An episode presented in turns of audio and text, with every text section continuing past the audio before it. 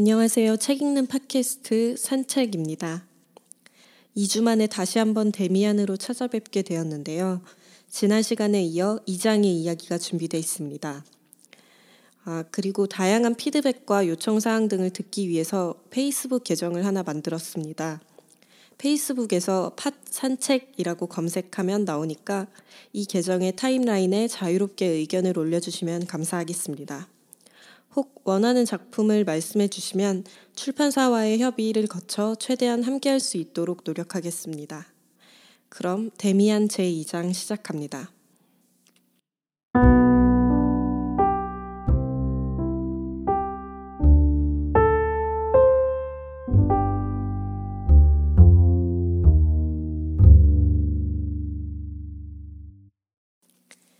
제2장 카인 나를 옥죄던 고통에서 구원해준 손길은 전혀 예상하지 못한 곳에서 뻗쳐왔다. 구원이 됨과 동시에 내 삶에 새로운 어떤 것이 찾아왔다. 그 새로운 것은 오늘날까지도 줄곧 그 영향력을 미치고 있다. 그 무렵 우리 라틴어 학교에 한 학생이 전학을 왔다. 그 학생은 우리 도시로 이사온 어느 돈 많은 과부의 아들이었는데 소매에 검은 상장을 달고 있었다. 상급반에 배정받은 그 학생은 나보다 몇 살 위였다. 그 학생은 보는 순간 곧바로 눈에 띄었다. 다른 학생들 눈에도 그랬다. 이 특이한 학생은 겉보기보다 훨씬 나이가 들어 보였고 그 누구에게도 소년 같은 인상을 주지 않았다. 유치하기 짝이 없는 우리 남자 아이들 사이에서 그 학생은 마치 어른 남자처럼, 아니 그보다는 신사처럼 낯설게 그리고 의젓한 모습으로 다녔다. 그 학생은 별로 인기를 끌지 못했다. 놀이에도 끼어들지 않고 드자비를 하는 데에는 더더욱 끼지 않았다. 아이들 마음에 드는 건 오로지 딱 한 가지. 선생님에게 맞서서 말하는 자신감 넘치고 단호한 어조뿐이었다. 그 학생의 이름은 막스 데미안이었다.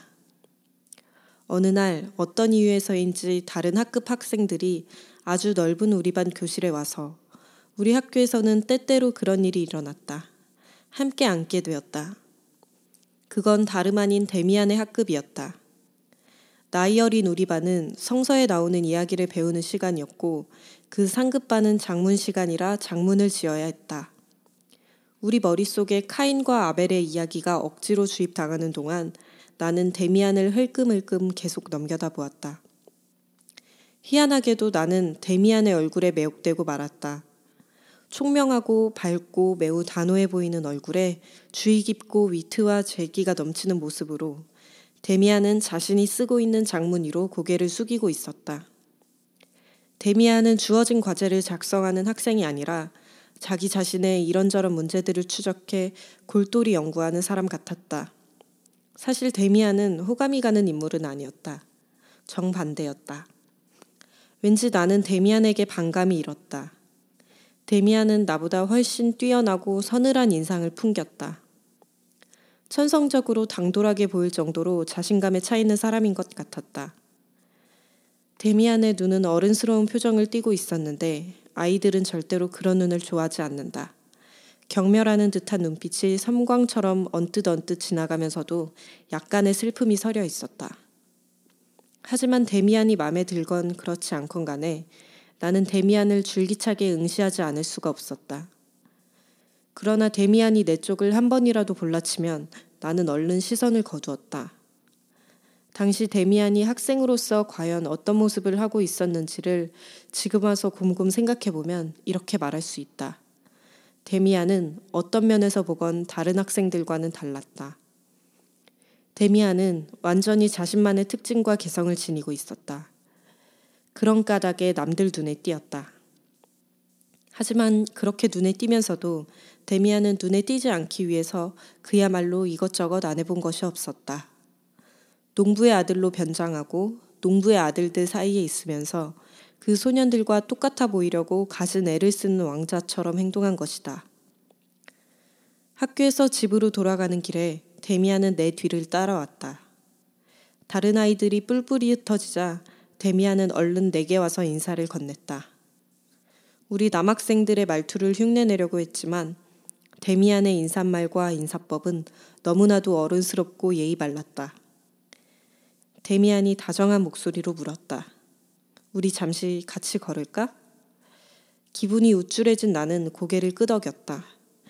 그러고는 데미안에게 내가 어디 사는지를 말해 주었다. 데미안이 빙그레 웃으며 말했다. 아, 거기 사니? 나 그 집 이미 알고 있어. 너희 집 대문 위에 참 특이한 게 있더라. 보는 순간 곧바로 흥미를 느꼈지. 데미안이 무슨 말을 하는지 나는 금방 알아차리지 못했다. 데미안이 나보다 우리 집을 더 잘아는 것 같아 화들짝 놀랐다. 아마도 그 특이하다는 것은 아치형의 대문이 아치 한가운데에 있는 홍해 머리로 거기에는 일종의 문장이 부착되어 있었다. 하지만 문장은 세월이 흐르면서 평편해지고 수차례 여러 가지 색깔로 덧칠되어 있었다. 내가 아는 한 그것은 우리 집안과는 아무런 관계가 없는 것이었다. 내가 쭈뼛거리며 말했다.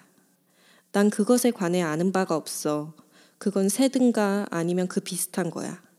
아주 오래된 게 분명해. 그 집은 예전에 수도원 소유였다는 말이 있어. 데미안이 고개를 끄덕였다. 그럴지도 모르지. 너도 한번 천천히 살펴봐. 그런 것들 중엔 아주 흥미로운 게 많으니까. 내 생각에 그건 세매 같아. 우리는 계속 걸어갔다. 나는 무척 당황해하며 어쩔 줄을 몰라 했다. 갑자기 데미안이 소리내어 웃었다. 무슨 재미난 게 떠오른 것 같았다. 데미안이 활기찬 목소리로 말했다. 그래, 내가 아까 너희 반 수업할 때 함께 있었지. 이마에 징표를 달고 있는 카인에 대한 이야기, 이야기였지. 그렇지? 너 그 얘기 마음에 드니? 절대 그렇지 않았다. 배우지 않으면 안 되는 것들은 어떤 것이든 간에 마음에 드는 것이 거의 없었다. 하지만 나는 감히 말을 할 엄두가 나지 않았다.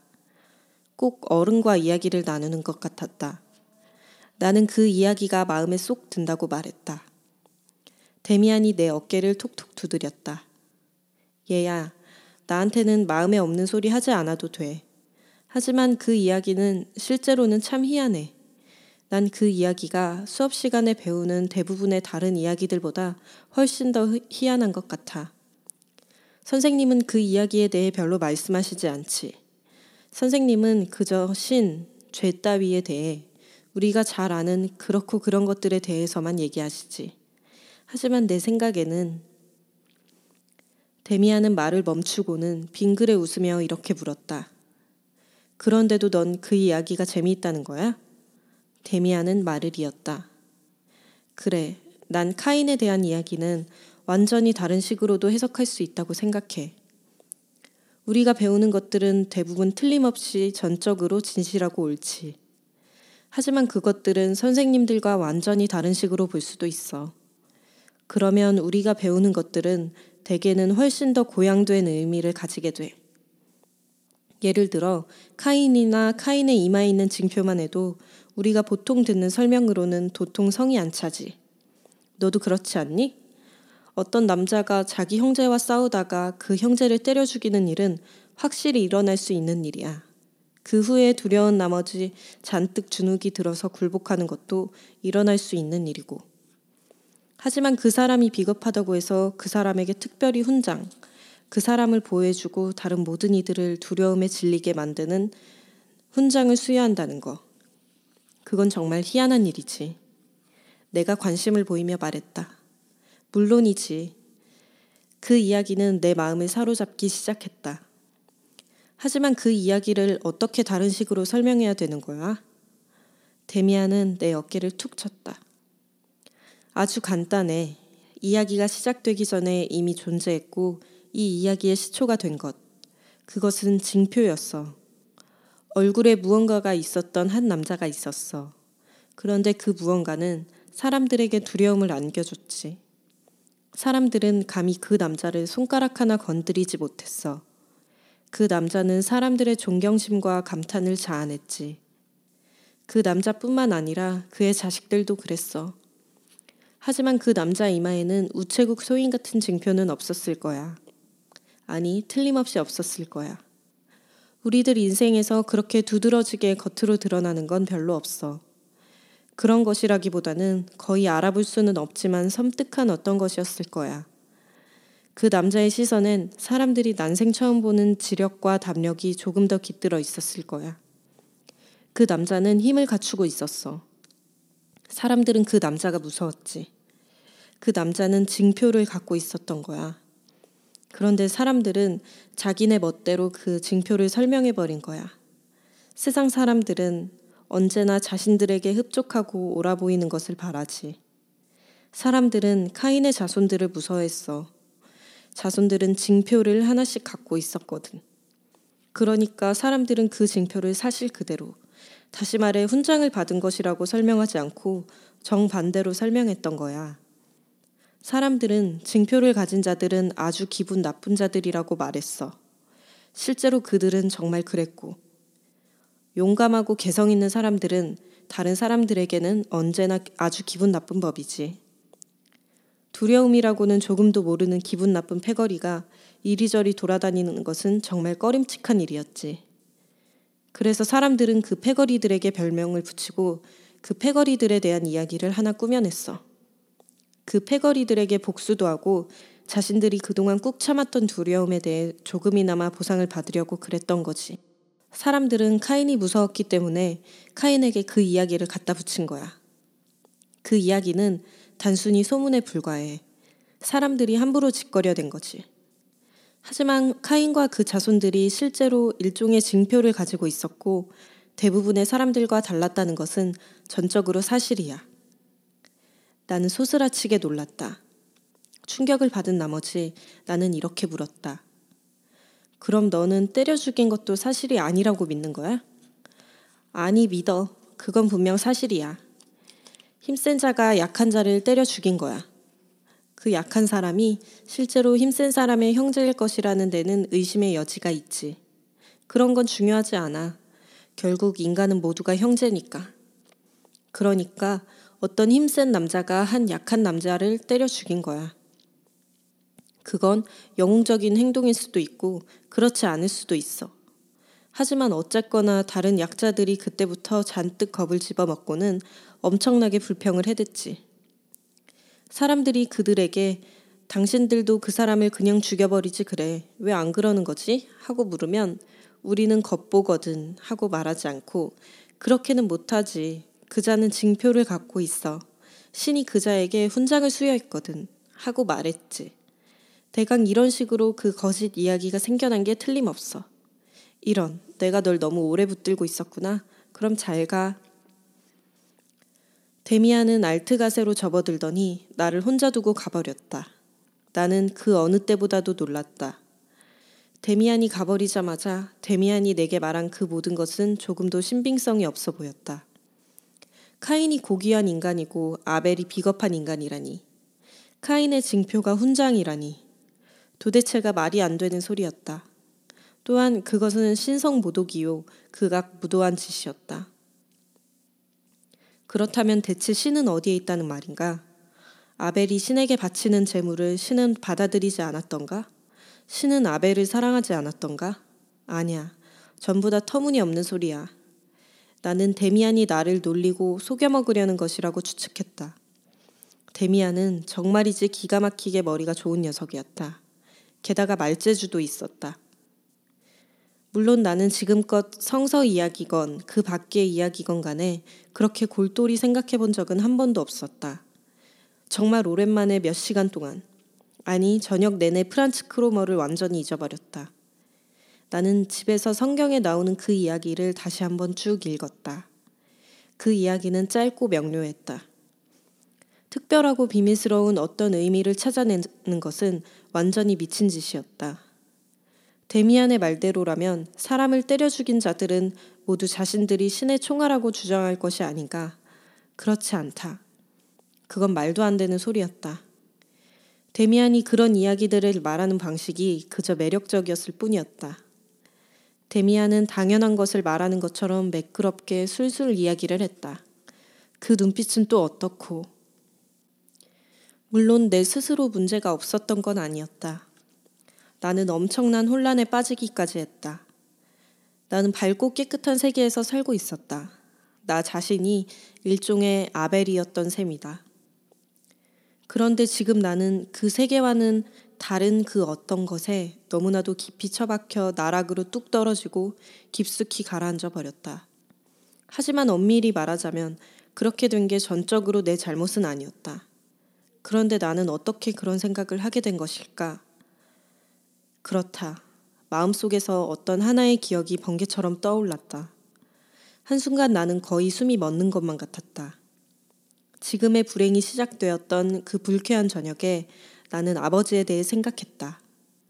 그때 나는 순간적으로 아버지와 그분의 밝은 세계와 지혜로움을 문득 꿰뚫어 보고는 경멸했었다. 그렇다. 그때 나는 바로 카인이었고 그 징표를 지니고 있었던 것이다. 나는 이 징표는 치역스러운 게 아니라 훈장이며 사악한 명과 불행 때문에 우리 아버지보다 선량하고 신앙심이 독실한 사람들보다 내가 훨씬 대단하다고 생각했었다. 나는 당시에 그 일을 경험했지만 그때는 이런 식으로 명료하게 생각하지는 못했었다. 하지만 이 모든 것이 이미 그 속에 포함되어 있었다. 그러한 체험은 여러 감정들이 단지 활활 불타오르듯 폭발한 것이었다. 내 가슴을 아프게 하면서도 자신감으로 충만하게 해준 이상 야릇하고도 흥분된 감정들이 활활 불타오르듯 폭발한 것일 뿐이었다. 곰곰이 생각해보면 데미안은 겁이라고는 조금도 모르는 자들과 겁쟁이들에 대해 참으로 기이한 방식으로 이야기를 했었다. 데미안은 카인의 이마에 있는 징표를 얼마나 특이한 방식으로 해석했던가. 이야기를 들려주던 데미안의 눈은 어른 같은 그 특이한 눈은 어쩌면 그렇게도 기이하게 빛났던가. 불현듯 어떤 생각이 머리를 스치고 지나갔다. 그 애야말로 데미안이야말로 카인 같은 사람이 아닐까? 자신이 카인과 비슷하다고 느껴지지 않는다면 왜 카인을 두둔하는 것일까? 데미안의 눈빛에는 어떻게 그런 힘이 깃들어 있는 것일까? 왜 데미안은 다른 사람들, 곧 소심한 겁쟁이들, 사실 그 사람들은 신앙이 독실하고 신의 마음에 드는 사람들이다. 그 소심한 겁쟁이들에 대해 그렇게 경멸하듯이 말하는 것일까? 나는 이런 생각을 하고 또 했다. 돌멩이 한 개가 샘물 속에 퐁당 떨어진 것이다. 그 샘물은 바로 내 어린 영혼이었다. 그리고 오랫동안, 아주 오랜 시간 동안 카인이나 때려 죽임, 징표, 이러한 문제는 내가 인식을 한다거나 의아하게 여긴다거나 비판을 하려고 할 때 어김없이 그 출발점이 되었다.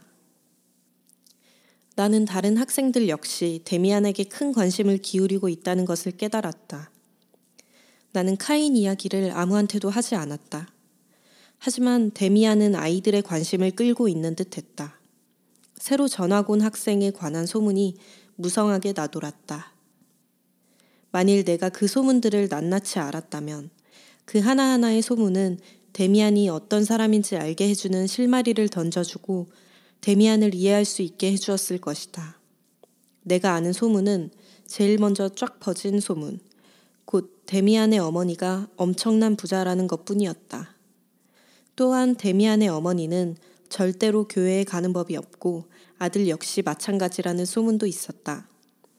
데미안과 그 어머니는 유태인이지만 남들 눈을 피해 이슬람교를 몰래 믿는 회교도라고 주장하는 사람도 있었다. 그뿐만 아니라 막스 데미안의 체력에 대해서도 사실무근에 지어낸 소문이 나돌았다.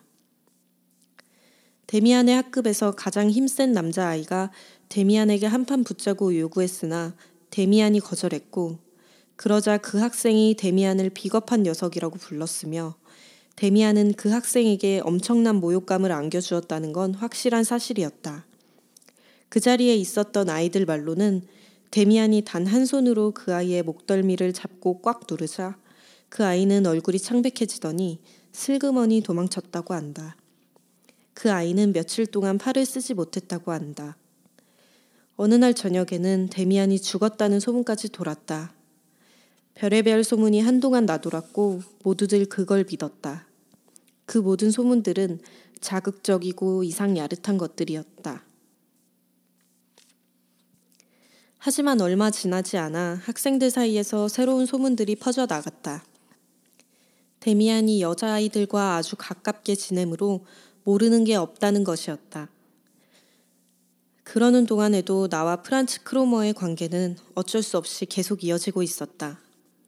나는 크로머에게서 헤어날 수가 없었다. 크로머가 때때로 며칠 동안 나를 가만히 내버려 둔다 하더라도 나는 크로머에게 얽매어 있었기 때문이다. 꿈속에서도 크로머는 마치 내 그림자라도 되는 듯 나와 함께 살고 있었다. 현실 세계에서 크로머가 내게 자행하지 않는 짓들을 내 상상력은 꿈속에서 크로머에게 하도록 시켰다. 꿈속에서 나는 전적으로 크로머의 노예가 되었던 것이다. 나는 현실 세계에서보다 꿈속에서 나는 늘 꿈을 많이 꿨다. 더 많이 살았다. 나는 이 그림자들 탓에 기력과 활기를 모두 잃어버렸다. 이런저런 꿈을 꾸었지만 자주 꾼 꿈은 크로머가 나를 학대하는 꿈과 크로머가 내게 침을 퇴뱉고 내 몸을 올라탄 다음 무릎을 꿇는 꿈이었다. 그보다 더 끔찍한 꿈은 크로머가 흉악한 범죄를 저지르도록 나를 유혹하는 아니 유혹한다기보다는 그저 크로머의 막강한 영향력만으로 그렇게 하도록 강요하는 꿈이었다. 내가 꾼 꿈들 중에서 가장 무서웠던 꿈은 나는 거지반 미친 상태로 꿈에서 깨어났다. 내가 우리 아버지를 죽이려고 그 앞에 불쑥 나타나는 내용의 꿈이었다. 크로머는 칼을 갈더니 내 손에 쥐어주었다. 우리는 어떤 가로수길의 나무들 뒤에 서서 몸을 숨긴 채 누군가가 오기를 기다렸다. 우리가 누구를 기다리는지 나는 알지 못했다. 하지만 누군가 다가오자 크로머는 내 팔을 꽉 누르며 내가 칼로 찔러 죽여야 할 사람이 바로 저 남자라고 말했다. 그 남자는 바로 우리 아버지였다. 그 순간 나는 잠에서 깨어났다. 이런 일들과 관련해 나는 카인과 아벨에 대해서 계속 생각해 보았다. 하지만 데미안 생각은 별로 하지 않았다. 데미안이 다시 내게 다가온 것은 신기하게도 역시나 어떤 꿈속에서였다. 그러니까 나는 또다시 학대당하고 폭력에 시달리는 꿈을 꾸었는데 이번에는 나를 올라타고 무릎을 꿇고 있는 게 크로머가 아니라 바로 데미안이었던 것이다. 그런 일은 처음이라 내게 깊은 인상을 남겼다. 크로머가 괴롭힐 때면 고통스러우면서도 반항심이 일었지만 그냥 꾹 참으면서 견뎌냈는데 데미안이 그렇게 하자 나는 기꺼이 견뎌냈다. 환희와 두려움이 꼭 같은 정도로 섞여 있는 어떤 감정으로 말이다. 이와 같은 꿈을 난 두 번 꿨다. 그러고는 크로머가 다시 꿈속에 등장했다. 나는 이렇게 꿈속에서 체험한 것과 현실 세계에서 체험한 것을 이미 오래전부터 명확하게 구분할 수가 없다. 하지만 어쨌거나 크로머와의 고약한 관계는 계속되었다. 그 관계는 순전히 찔끔찔끔 훔친 돈으로 마침내 크로머에게 빚을 다 갚고 나서도 끝나지 않았다. 관계가 끝나기는 커녕 이제 크로머는 내가 돈을 훔쳤다는 사실을 알게 되었다. 그 돈이 어디에서 났느냐고 줄기차게 내게 물었기 때문이다. 나는 전보다 더 그의 소나기에 잡히게 된 것이다. 크로머는 우리 아버지에게 모든 사실을 말하겠다고 자주 협박했다. 그럴 때면 나는 두려움이 생기기보다는 내가 왜 진작 곧바로 아버지에게 말하지 않았을까 하고 깊이 후회가 되었다. 하지만 아무리 비참한 상황에 있었다 해도 나는 하나에서 열까지 모든 것을 후회하지는 않았다. 적어도 자나깨나 늘 후회를 한 건 아니었다. 가끔은 모든 게 이렇게 될 수밖에 없었을 거라고 느끼기도 했다. 어떤 하나의 운명이 나를 지배하고 있었던 것이다. 그 운명을 타파하려고 해봤자 아무 소용이 없었다. 10중 8구 우리 부모님은 이와 같은 상황 때문에 상당히 괴로워하셨을 것 같다. 정체를 알 수 없는 어떤 영혼이 내게 닥쳐온 것이다. 나는 그토록 스스럼 없이 다정다감했던 우리 가족 공동체 안에서 더는 어울리지 않는 사람이었다. 잃어버린 낙원에 대한 강렬한 향수 같은 것이 자주 나를 엄습했다. 특히 어머니는 나를 사악한 악당 취급을 하는 대신 환자 취급을 했다. 하지만 실제로 내가 어떤 상황에 있었는지는 두 누나들의 태도를 보면 아주 잘 알 수 있었다. 누나들은 각별히 신경을 써서 나를 잘 보살펴 주면서도 끊임없이 나를 딱하게 여겼다. 누나들의 그러한 태도를 보면 내가 일종의 미친 사람이며 그런 상태에 있는 사람은 꾸짖기보다는 불쌍히 여겨야 한다는 것을 똑똑히 알 수 있었다. 아기 그 속에 또리를 틀고 앉아 있었기 때문이었다. 나는 식구들이 나를 위해 여느 때와는 다르게 기도한다는 것을 느꼈다. 하지만 기도해봤자 아무 소용이 없다고 생각했다. 나는 마음이 홀가분해졌으면 좋겠다는 열망과 정식으로 고백하고 싶은 욕망을 절절히 느낄 때가 많았다. 하지만 아버지에게도 그리고 어머니에게도 모든 사실을 있는 그대로 말하고 설명할 수 없다는 것을 예감했다. 나는 식구들이 내가 하는 말을 잘 들어주고 살뜰하게 돌봐주고 딱하게 여기기까지 할 것이라는 것을 잘 알고 있었다. 하지만 식구들이 완전히 이해하지는 못할 터이고 그 모든 것이 운명인데도 일종의 탈선 행위로 여기리라는 것도 잘 알고 있었다. 상당수의 사람들은 채 11살이 되지 않은 아이가 이러한 것을 느낄 수는 없다고 생각할 것이다. 나는 그 점을 잘 알고 있다. 나는 그 사람들에게 내 사연을 이야기하는 게 아니다.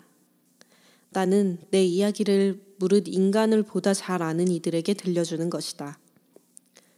자신들이 느끼는 감정들의 일부를 생각으로 탈바꿈시키는 것을 배운 어른들은 아이들에게는 이런 생각이 없다고 잘못 생각하고는 아이들이란 이런저런 체험을 해본 적도 없다고 생각해버린다. 하지만 나는 내 생애를 통틀어 그때처럼 깊이 체험하고 괴로워했던 적은 거의 없었다. 어느 비 오는 날 나는 나를 괴롭히는 그자로부터 부어크 플라츠로 오라는 호출을 받았다. 나는 그곳에 서서 기다리면서 빗물이 후드득 후드득 떨어지는 시꺼먼 밤나무들에서 연이어 떨어지는 밤나무 잎을 두 발로 휘휘 휘젓고 있었다. 돈은 갖고 오지 않았지만 크로머에게 적어도 뭔가를 줄 생각에 집에서 슬쩍 빼돌린 케이크 두 조각을 갖고 왔다.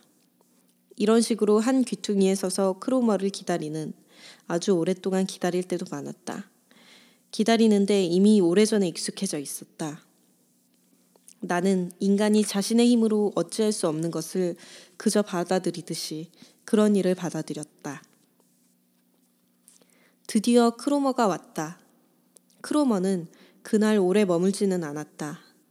크로머는 내 갈비뼈가 있는 쪽을 툭툭 주먹으로 몇 번 때린 다음 소리내어 웃더니 케이크를 받아들었다. 그러고는 축축한 담배 한 개비를 내게 건넸다. 하지만 나는 담배를 받지 않았다. 크로머는 여느 때보다 훨씬 다정하게 굴었다. 헤어질 무렵 크로머가 말했다. 참 깜빡할 뻔했네. 너 다음번에 누나 데려올 수 있겠지? 큰 누나 말이야. 그 누나 이름이 뭐지? 나는 무슨 뜻인지 몰라 대꾸를 하지 않았다. 나는 그저 놀란 눈으로 크로머를 바라보기만 했다. 못 알아듣겠어? 내 누나를 데려오란 말이야. 알아들었어. 하지만 그건 안 돼. 난 그렇게 못해. 그리고 누나도 절대로 오지 않을 거야. 나는 이번에도 역시 크로머가 트집을 잡고 구실을 내세우는 것이려니 했다. 크로머는 그런 짓을 자주 했었다. 내가 도저히 할 수 없는 것들을 마구 요구하고 뜬금없이 나를 엄청나게 겁주며 놀래고 주눅들게 한 다음 서서히 자신과 협상을 하게 했다. 그러면 나는 돈을 조금 준다거나 아니면 다른 선물을 줌으로써 그 위기 상황을 모면해야 했다. 그런데 이번에는 완전히 딴판이었다. 내가 거절을 했는데도 크로머는 별로 화를 내지 않았다. 크로머는 지나가는 말로 슬쩍 이렇게 말했다. 뭐, 한번 생각해봐. 나는 내 누나랑 알고 지냈으면 좋겠다. 꼭 그렇게 될 거야. 산책 갈 때 누나를 데리고 와. 그럼 내가 그리로 갈게. 내일 휘파람을 불 거야. 그때 다시 얘기하자. 크로머가 가고 나자 나는 크로머가 요구한 것의 의미가 어떤 것인지 조금씩 감이 잡히기 시작했다. 아직 나는 아무것도 모르는 철없는 아이였다. 하지만 남자 아이들과 여자 아이들이 조금 더 나이가 들면 비밀스럽고 상스럽고 금지된 어떤 것들을 서로 할 수 있다는 것을 소문으로 알고 있었다. 그러니까 내가 지금 그런 불현듯 나는 그 일이 얼마나 추악한 일인지를 깨달았다. 그 즉시 나는 절대로 그런 짓은 하지 않겠다고 굳게 결심했다. 하지만 그럴 경우 어떤 일이 벌어질지, 그리고 크로머가 내게 어떤 식으로 복수를 할 것인지에 대해서는 감히 생각할 엄두도 나지 않았다. 또 하나의 새로운 고문과 고통이 시작된 것이었다. 지금까지의 고통만으로는 충분치 않았던 것이다. 나는 절망적인 기분으로 양손을 주머니 속에 찔러 넣은 채 텅 빈 광장을 걸어갔다. 새로운 고통이 또다시 시작되고 새로운 노예 상태로 전락한 것이었다. 그때 어떤 활기차고 나지막한 목소리 하나가 나를 불렀다. 나는 화들짝 놀라 뛰기 시작했다. 누군가 내 뒤를 따라오더니 한 손으로 뒤에서 나를 살며시 잡았다. 막스 데미안이었다. 나는 데미안이 하는 대로 내버려 두었다. 내가 자신 없는 목소리로 말했다. 너였구나. 깜짝 놀랐잖아. 데미안은 나를 뚫어지게 바라보았다. 데미안의 눈빛이 그렇게 어른스럽고 나보다 훨씬 뛰어나고 사람 마음속을 꿰뚫어 보는 것 같았던 적은 여태껏 없었다. 우리가 서로 이야기를 나누지 않은 지는 오래되었었다. 데미안은 예의 바르면서도 매우 단호한 어조로 말했다. 미안해. 하지만 얘야, 그렇게 놀랄 건 없잖아. 뭐, 그렇긴 하지. 그래도 놀랄 수 있는 거야. 그럴 것 같긴 하다. 하지만 내가 내게 아무 짓도 하지 않은 사람 앞에서 기겁을 하면 그 사람은 골똘히 생각하기 시작하지. 그 사람은 의아해 한단다. 호기심도 생기고 네가 이상하리만치 깜짝깜짝 놀라는 것 같다고 속으로 생각할 거야. 그러고는 계속 생각하지. 저런 모습을 보이는 건 사람이 겁날 때뿐인데 하고 말이야. 겉보들은 언제나 두려움에 떨지. 하지만 내 보기에 너는 사실은 겉보가 아니야. 안 그래? 아, 물론 너는 영웅도 아니지. 네가 무서워하는 어떤 것들이 있는 거야. 네가 무서워하는 사람들도 있고. 그런데 절대로 그러면 안 돼. 안 되고 말고. 무슨 일이 있어도 사람을 무서워하면 안 되는 거야. 난 안 무섭지? 그렇지? 응, 하나도 안 무서워. 그래, 그럴 거야. 하지만 너 무서워하는 사람이 있는 거지? 모르겠어. 나 좀 그냥 내버려둬. 왜 자꾸 그러는 거야? 데미안은 나와 보조를 맞췄다. 나는 꽤 속도를 내서 걸었다. 도망갈 궁리를 한 것이다. 옆에서 나를 바라보는 데미안의 시선이 느껴졌다. 데미안이 다시 입을 열었다. 내가 너에게 호의를 품고 있다고 한번 가정해봐. 넌 나를 두려워할 필요가 없지. 너랑 한 가지 실험을 해보고 싶어. 재미있는 실험이야. 실험을 하면서 아주 유익한 걸 배울 수 있을 거야. 정신 바짝 차리고 잘 들어봐. 나는 말이야, 독심술이라고 하는 기술을 때때로 익히고 있어. 그걸 할 때 마술 같은 걸 부리는 건 아니야. 하지만 독심술이 어떻게 이루어지는 것인지를 모르면 정말 기이하게 보이지. 독심술로 사람들을 깜짝 놀라게 할 수도 있어. 자, 그럼 한번 시험해보자. 나는 너를 좋아하는 거야. 아니면 너에게 관, 관심이 있다고 치자. 그래서 내 마음속이 어떤지 알아보고 싶은 거야. 그렇게 하기 위해서 나는 첫 걸음을 내디뎠어. 나는 너를 깜짝 놀라게 했지. 그러니까 너는 별것 아닌 것에도 잘 놀라는 거야. 말하자면 네가 무서워하는 일들이나 사람들이 있는 거야. 왜 그렇게 되는 걸까? 그 누구도 무서워할 필요는 없어. 누군가를 무서워하면 그건 그 누군가가 자신을 지배하도록 힘쓰는 것을 허락했기 때문이야. 예를 들어 네가 나쁜 짓을 했는데 다른 사람이 그 사실을 알고 있다고 치자. 그러면 그 사람은 너를 좌지우지할 힘을 갖고 있는 거야. 알겠지? 명백한 사실이지. 안 그래? 나는 막막한 심정으로 데미안의 얼굴을 바라보았다. 데미안의 얼굴은 여느 때와 똑같이 진지하고 총명해 보였다. 그리고 고귀하고 친절해 보였다. 하지만 다정다감한 구석은 조금도 보이지 않았다. 데미안의 얼굴은 오히려 엄격해 보였다. 그 얼굴에는 정의 또는 그 비슷한 것이 깃들어 있었다. 나는 나 자신에게 도대체 무슨 일이 일어난 것인지 알 수가 없었다. 데미안은 마치 마술사처럼 내 앞에 서 있었다. 데미안이 한 번 더 물었다. 알아들었니? 나는 고개를 끄덕였다. 말은 한마디도 할 수 없었다. 그거 좀 이상 야릇해 보인다고 내가 그랬잖아. 독심술 말이야. 하지만 다른 사람의 마음을 읽어내는 건 아주 자연스럽게 일어나는 거야. 예를 들어 내가 언젠가 카인과 아벨의 이야기를 내게 들려줬을 때 네가 나에 대해 어떻게 생각했는지를 꽤 정확하게 말해줄 수도 있어. 그건 지금 내가 하는 얘기와는 아무 관계가 없지. 네가 내 꿈을 꾼 적도 있을 것 같구나. 하지만 그런 얘기는 하지 말자. 너는 머리가 좋아. 남자아이들은 대부분 멍청하지. 나는 가끔씩 영리한 남자아이랑 이야기를 나누는 게 좋아. 그래도 되는 거지? 그럼 되지. 그런데 무슨 말인지 하나도 모르겠어. 그럼 재미난 실험을 좀 더 해보자. 우리가 알아낸 사실은 이런 거야. S라는 남자아이가 아주 잘 놀란다는 것. 그 아이는 누군가를 무서워해. 그 아이는 누군가와 비밀을 공유하고 있다는 것. 그런데 그 비밀이 그 아이에게는 아주 찜찜하다는 것 따위야. 대강 맞지?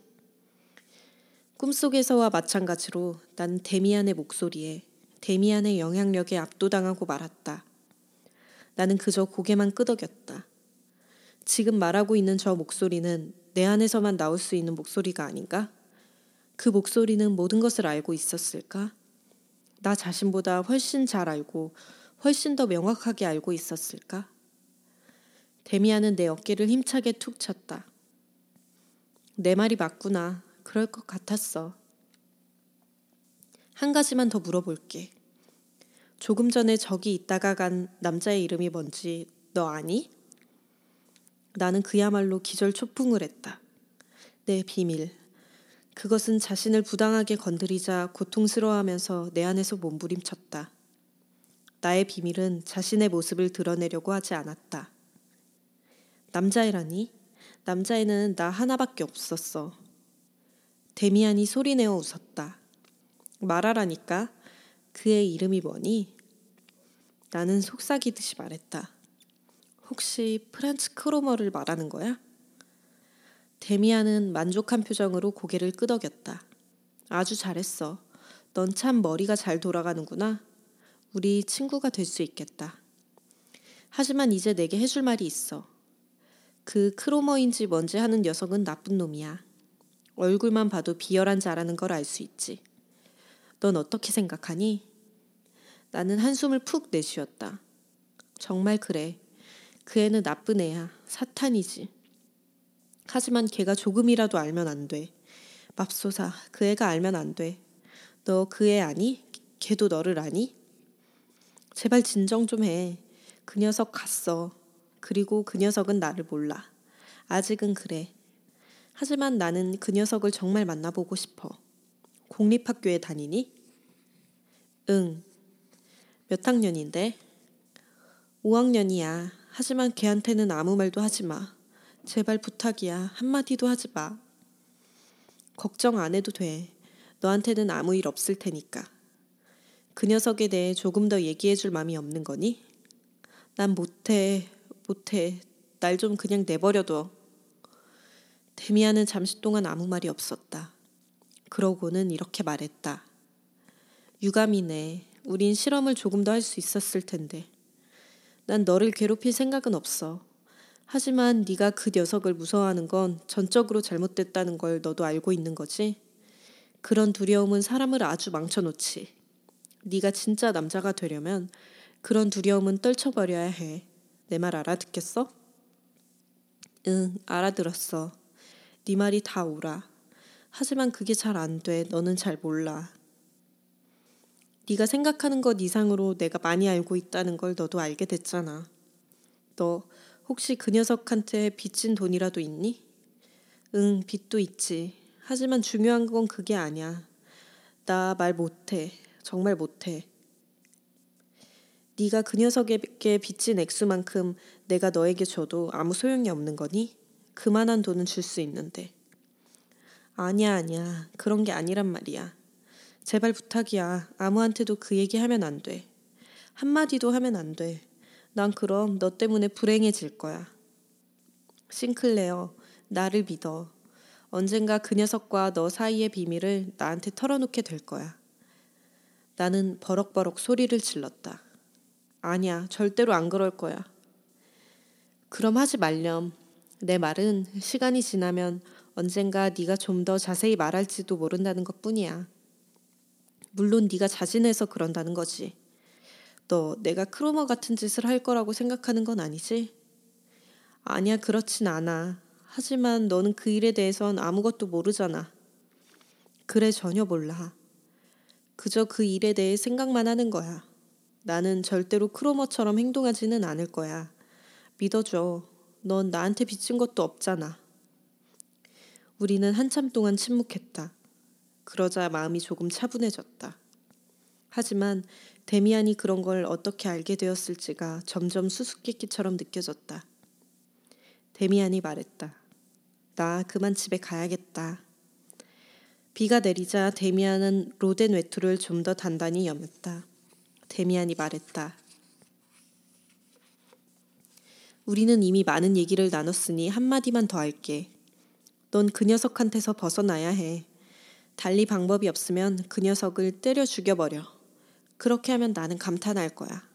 정말 마음에 들 거야. 그러면 내가 도와줄게. 새로운 두려움이 나를 엄습했다.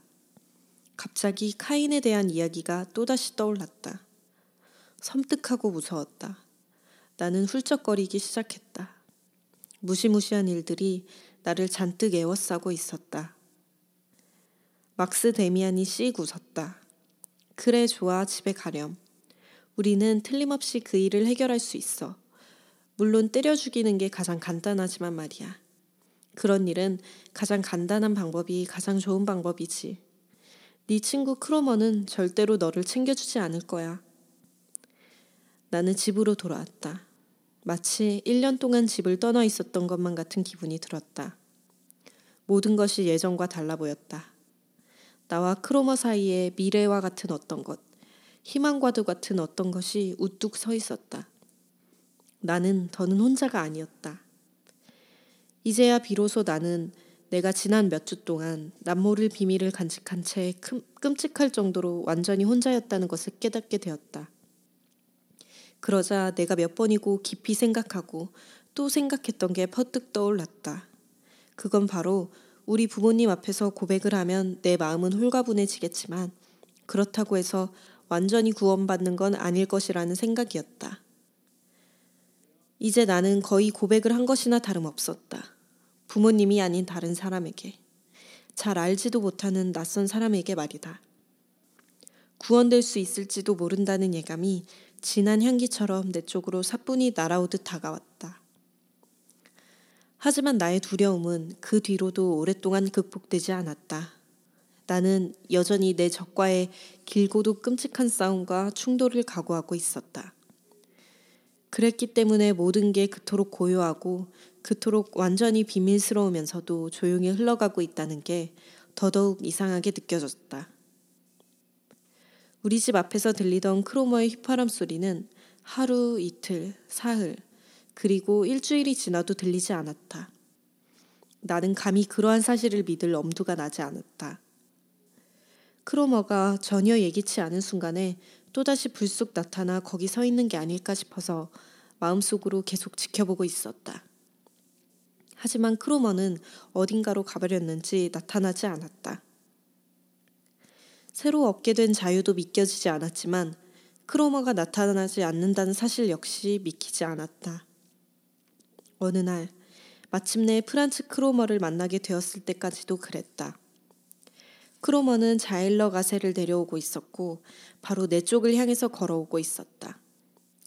크로머는 나를 보자 움찔하더니 험상궂게 얼굴을 찌푸렸다. 그러고는 나와 마주치지 않으려고 얼른 몸을 획 돌렸다. 정말 꿈도 꾸지 못했던 순간이었다. 나의 적이 내 앞에서 도망간 것이다. 나의 사탄이 나를 두려워한 것이다. 기쁨과 놀라움이 온몸을 휘감았다. 그 무렵 데미안은 또다시 모습을 드러냈다. 데미안은 학교 앞에서 나를 기다리고 있었다. 내가 말했다. 잘 지냈어? 싱클레어 잘 있었니? 네가 어떻게 지내는지 궁금해서 왔어. 이제는 크로머가 너를 가만히 내버려 두지. 그렇지? 네가 그렇게 한 거야? 어떻게 한 건데? 대체 어떻게 한 거야? 난 도무지 모르겠어. 크로머는 코빼기도 안 보여. 잘 됐네. 크로머가 언젠가 또 나타나면 그럴 것 같진 않아. 하지만 그 녀석은 뻔뻔한 녀석이니까 또 모르지.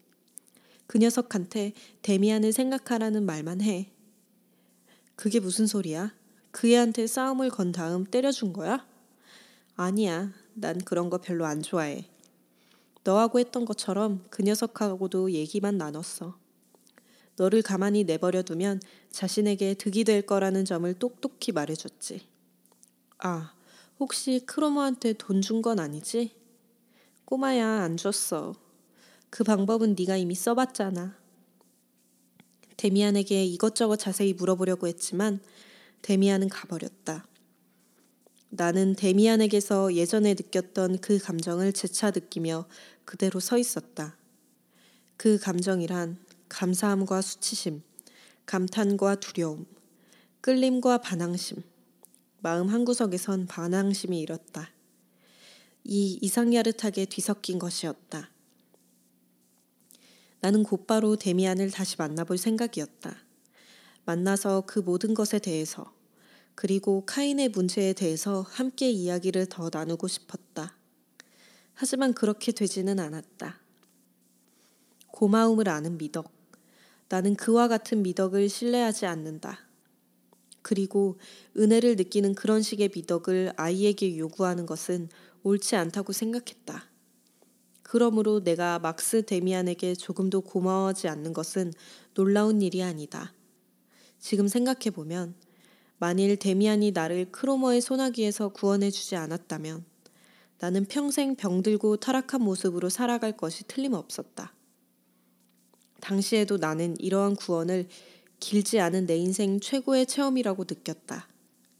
하지만 나는 내게 자유를 준 사람이 그와 같은 기적을 일으키자마자 그 구원자를 이내 무시해버렸다. 이미 말했듯이 배은 망덕은 내게는 조금도 놀라운 게 아니다. 참으로 신기한 것은 내가 전혀 호기심을 보이지 않았다는 것 한 가지뿐이다. 데미안이 알게 해준 비밀들에 단 하루라도 좀 더 가까이 다가가지 않은 채 어떻게 나는 편안한 마음으로 계속 살아갈 수 있었을까? 어떻게 나는 카인에 대해, 크로머에 대해, 독심술에 대해 좀 더 듣고 싶은 욕구를 억누를 수가 있었을까? 좀처럼 이해되지 않는 일이다. 하지만 사실이 그랬다. 나는 악마와도 같은 무시무시한 그물들에 꼼짝없이 얽혀 있다가 갑자기 풀려나온 내 모습을 보았고 세계가 다시 밝고 마냥 즐거운 모습으로 내 앞에 펼쳐진 것도 보았다. 또한 나는 두려움이 밀려온다거나 숨이 막힐 것만 같이 심장이 쿵쾅거리는 고통에 더 이상 시달리지 않았다. 마법의 속박은 완전히 풀린 것이다. 이제 나는 괴롭힘 당하고 저주받은 자가 아니었다. 나는 다시금 예전처럼 남학생으로 돌아왔다. 나의 본성은 되도록 빨리 균형 잡히고 안정된 곳으로 가려고 했다. 그래서 나의 천성은 특히 그 수많은 추악하고 위협적인 것들을 모조리 밀쳐버리고 말끔히 잊어버리려고 노력했다. 내가 지은 죄, 그리고 잔뜩 겁을 집어먹고 살았던 그 기나긴 이야기는 눈에 띄는 어떤 상처 자국도 이렇다 할 인상도 남기지 않은 채 신기할 정도로 빠른 속도로 내 기억에서 사라져 버렸다. 나를 도와주고 구해준 사람을 그토록 빨리 잊어버리려고 애쓴 것도 오늘에 와서야 비로소 이해가 된다. 상처 입은 내 영혼의 모든 욕구와 힘을 동원해 나는 그동안 저주받고 살았던 속세로부터 크로머의 끔찍한 노예 상태에서 빠져나와 그곳, 그러니까 예전에 내가 행복하고 만족스러워했던 곳으로 다시금 그 문이 활짝 열려진 잃어버렸던 낙원으로 아버지 어머니의 밝은 세계로, 누나들에게로, 순수함과 정결함의 향기로, 아벨에 대한 하느님의 사랑으로 도망쳐 돌아간 것이다. 데미안과 짤막한 대화를 나눈 다음 날 마침내 자유를 되찾았다는 느낌이 확실히 들고 노예 상태에 또다시 묶이는 것에 대해 더 이상 두려워하지 않게 되자 나는 그렇게도 자주 간절히 바랐던 것을 했다. 고백을 한 것이다. 나는 어머니에게 갔다. 그러고는 자물쇠가 망가진 장난감 동전으로 가득 찬 저금통을 보여주었다. 그런 다음 내가 얼마나 오랫동안 스스로 지은 죄 때문에 나를 괴롭히는 어느 사악한 자에게 얽매여 있었는지를 모조리 말했다. 어머니는 전부 다 이해하지는 못했다. 하지만 어머니는 저금통과 달라진 내 눈빛과 목소리를 보고 듣고 난 뒤 내가 완전히 회복되어서 어머니에게 이 모든 것을 이야기하는 것이라고 느꼈다. 그리고 이제 나는 한껏 들뜬 마음으로 내가 다시 받아들여진 것을 기리는 곧 타락한 아들의 귀양을 기리는 향연을 벌였다. 어머니는 나를 아버지에게 데려갔다. 그리고 똑같은 이야기가 되풀이 되었다. 이런저런 질문 뒤 놀람과 감탄이 뒤섞인 외침이 마구 쏟아져 나왔다. 어머니와 아버지는 내 머리를 쓰다듬어 주며 오랜 압박감에서 벗어나 안도의 한숨을 내쉬었다. 모든 것이 정말 근사했다. 모든 것이 단편 소설 속 이야기와 똑같았고 모든 것이 놀랍고 경이로운 조화 속에서 순조롭게 해결되었다. 나는 그야말로 온 마음을 다해 이 조화로운 세계 속으로 도망갔다. 평화를 되찾고 부모님의 신뢰도 다시 얻게 되었다는 사실은 아무리 생각해도 전혀 실증이 나지 않았다. 나는 우리 집안의 모범적인 아들이 되었다. 나는 전보다 누나들과 훨씬 많이 놀았고 기도를 드릴 때는 구원을 받아 개종한 사람의 마음으로 내가 좋아하는 옛 찬송가들을 함께 불렀다. 그것은 진정으로 가슴 속에서 우러나온 것이었다. 거기엔 거짓된 것이라고는 눈꽃만큼도 없었다. 하지만 문제가 해결된 것은 절대 아니었다. 내가 데미안을 잊은 이유는 바로 이 시점에서 설명해 볼 수 있다. 나는 데미안에게 고백을 했어야 했던 것이다. 그 고백은 별로 아름답게 꾸며지지도 감동적이지도 않았을 것이다. 하지만 결과적으로는 내게 훨씬 유익했을 것이다. 이제 나는 뿌리를 있는 대로 잔뜩 내려 낙원과도 같은 예전의 내 세계에 착 달라붙어 있었다. 나는 집에 돌아왔고 너그러운 마음으로 받아들여진 것이다. 하지만 데미안은 결코 이 세계에 속하지 않았다. 데미안은 이 세계에 어울리는 사람도 아니었다. 데미안은 크로머와는 달랐지만 크로머와 마찬가지로 유혹자였다. 데미안 역시 크로머와 마찬가지로 나를 사악하고 타락한 제2의 세계와 결합시켰던 것이다. 그러나 이제 나는 그 세계에 대해 영원히 알고 싶지 않았다. 눈꽃만큼도 더 알고 싶지 않았다. 나는 아벨을 포기하고 카인을 찬미하는 일을 거둘 수도 없었고 또 그렇게 하고 싶지도 않았다. 표면적인 상황은 그랬다. 하지만 내면적인 이유는 다음과 같았다. 나는 크로머와 악마의 소나기에서 풀려나기는 했다.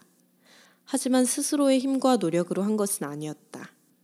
나는 이 세상의 오솔길들을 느긋한 마음으로 천천히 걸으려고 했었다. 그런데 그 길들은 내게 너무나도 미끄러웠다. 한 친절한 손이 나를 붙잡아 구원해준 지금 나는 더는 한눈 팔지 않고 어머니의 품속으로 사랑을 듬뿍 받으며 애지중지 자라고 믿음이 두터웠던 어린 시절의 포근한 보금자리로 다시금 달려갔다. 나는 실제 내 나이보다 더 어린 척, 더 의존하는 척, 더 천진난만한 척 했다. 나는 크로머에게 좌지우지 되고 있었기 때문에 그런 식의 종속 관계가 또다시 필요했다. 나 혼자서는 걸어갈 수 없었기 때문이다. 그래서 나는 정말 아무 생각 없이 무작정 아버지와 어머니의 예속을 옛날에 그리운 밝은 세계의 예속을 선택했다. 이 세계가 하나밖에 없는 세계가 아니라는 것을 이미 잘 알면서도 말이다. 만일 그렇게 하지 않았다면 나는 데미안을 믿고 따르며 데미안에게 속마음을 전부 털어놓아야 했을 것이다. 내가 그렇게 하지 않은 것은 데미안의 기이한 사상에 믿음이 가지 않았기 때문인 듯 했다. 그때는 그랬다. 하지만 사실은 두려움 때문이었다. 왜냐하면 데미안은 부모님보다 많은 것을, 훨씬 더 많은 것을 내게 요구했을 테고, 나를 자극하고 경고하고 조롱하고 빈정거리면서 한층 더 자립적인 인간으로 만들려고 애썼을 것이기 때문이다. 아, 오늘에 와서야 비로소 나는 깨달았다. 이 세상에서 자기 자신에게로 이끄는 길을 가는 것보다 더 꺼림칙하고 마음 내키지 않는 것은 없다는 사실을. 그럼에도 나는 반년쯤 뒤에는 그 유혹을 물리칠 수가 없었다. 그래서 어느 날 아버지와 함께 산책을 하다가 아버지에게 물었다. 꽤 많은 사람들이 카인을 아벨보다 더 훌륭한 사람이라고 하는데 그 점에 대해 어떻게 생각해야 하는 것이냐고 말이다. 아버지는 소스라치게 놀라며 그건 전혀 새롭지 않은 견해라고 말했다. 그러한 견해는 초기 기독교 시대에도 등장했고 여러 종파에서도 그런 식으로 설교를 했는데 그 중 한 종파는 스스로를 카인파라고 일컬었다고 했다. 하지만 물론 이 미친 교리는 악마가 우리의 신앙을 파괴하려고 시험하는 것일 뿐이라고 했다. 왜냐하면 만일 우리가 카인이 옳고 아벨이 옳지 않다고 믿는다면 신이 잘못 생각했다는 결론. 다시 말해 성서 속에 올바르고 유일한 신이 아니라 거짓된 신이라는 결론이 나오기 때문이라는 것이었다. 실제로 카인 교도들도 그와 비슷한 것을 가르치고 설교했을 것이다. 하지만 이와 같은 이교는 이미 오래전에 이 세상에서 자취를 감추었다고 했다. 아버지가 한 가지 놀란 건 내 학교 친구가 그것에 대해 조금이나마 알게 되었다는 것 뿐이었다. 어쨌든 아버지는 그런 생각은 그만하라고 내게 진지하게 경고했다.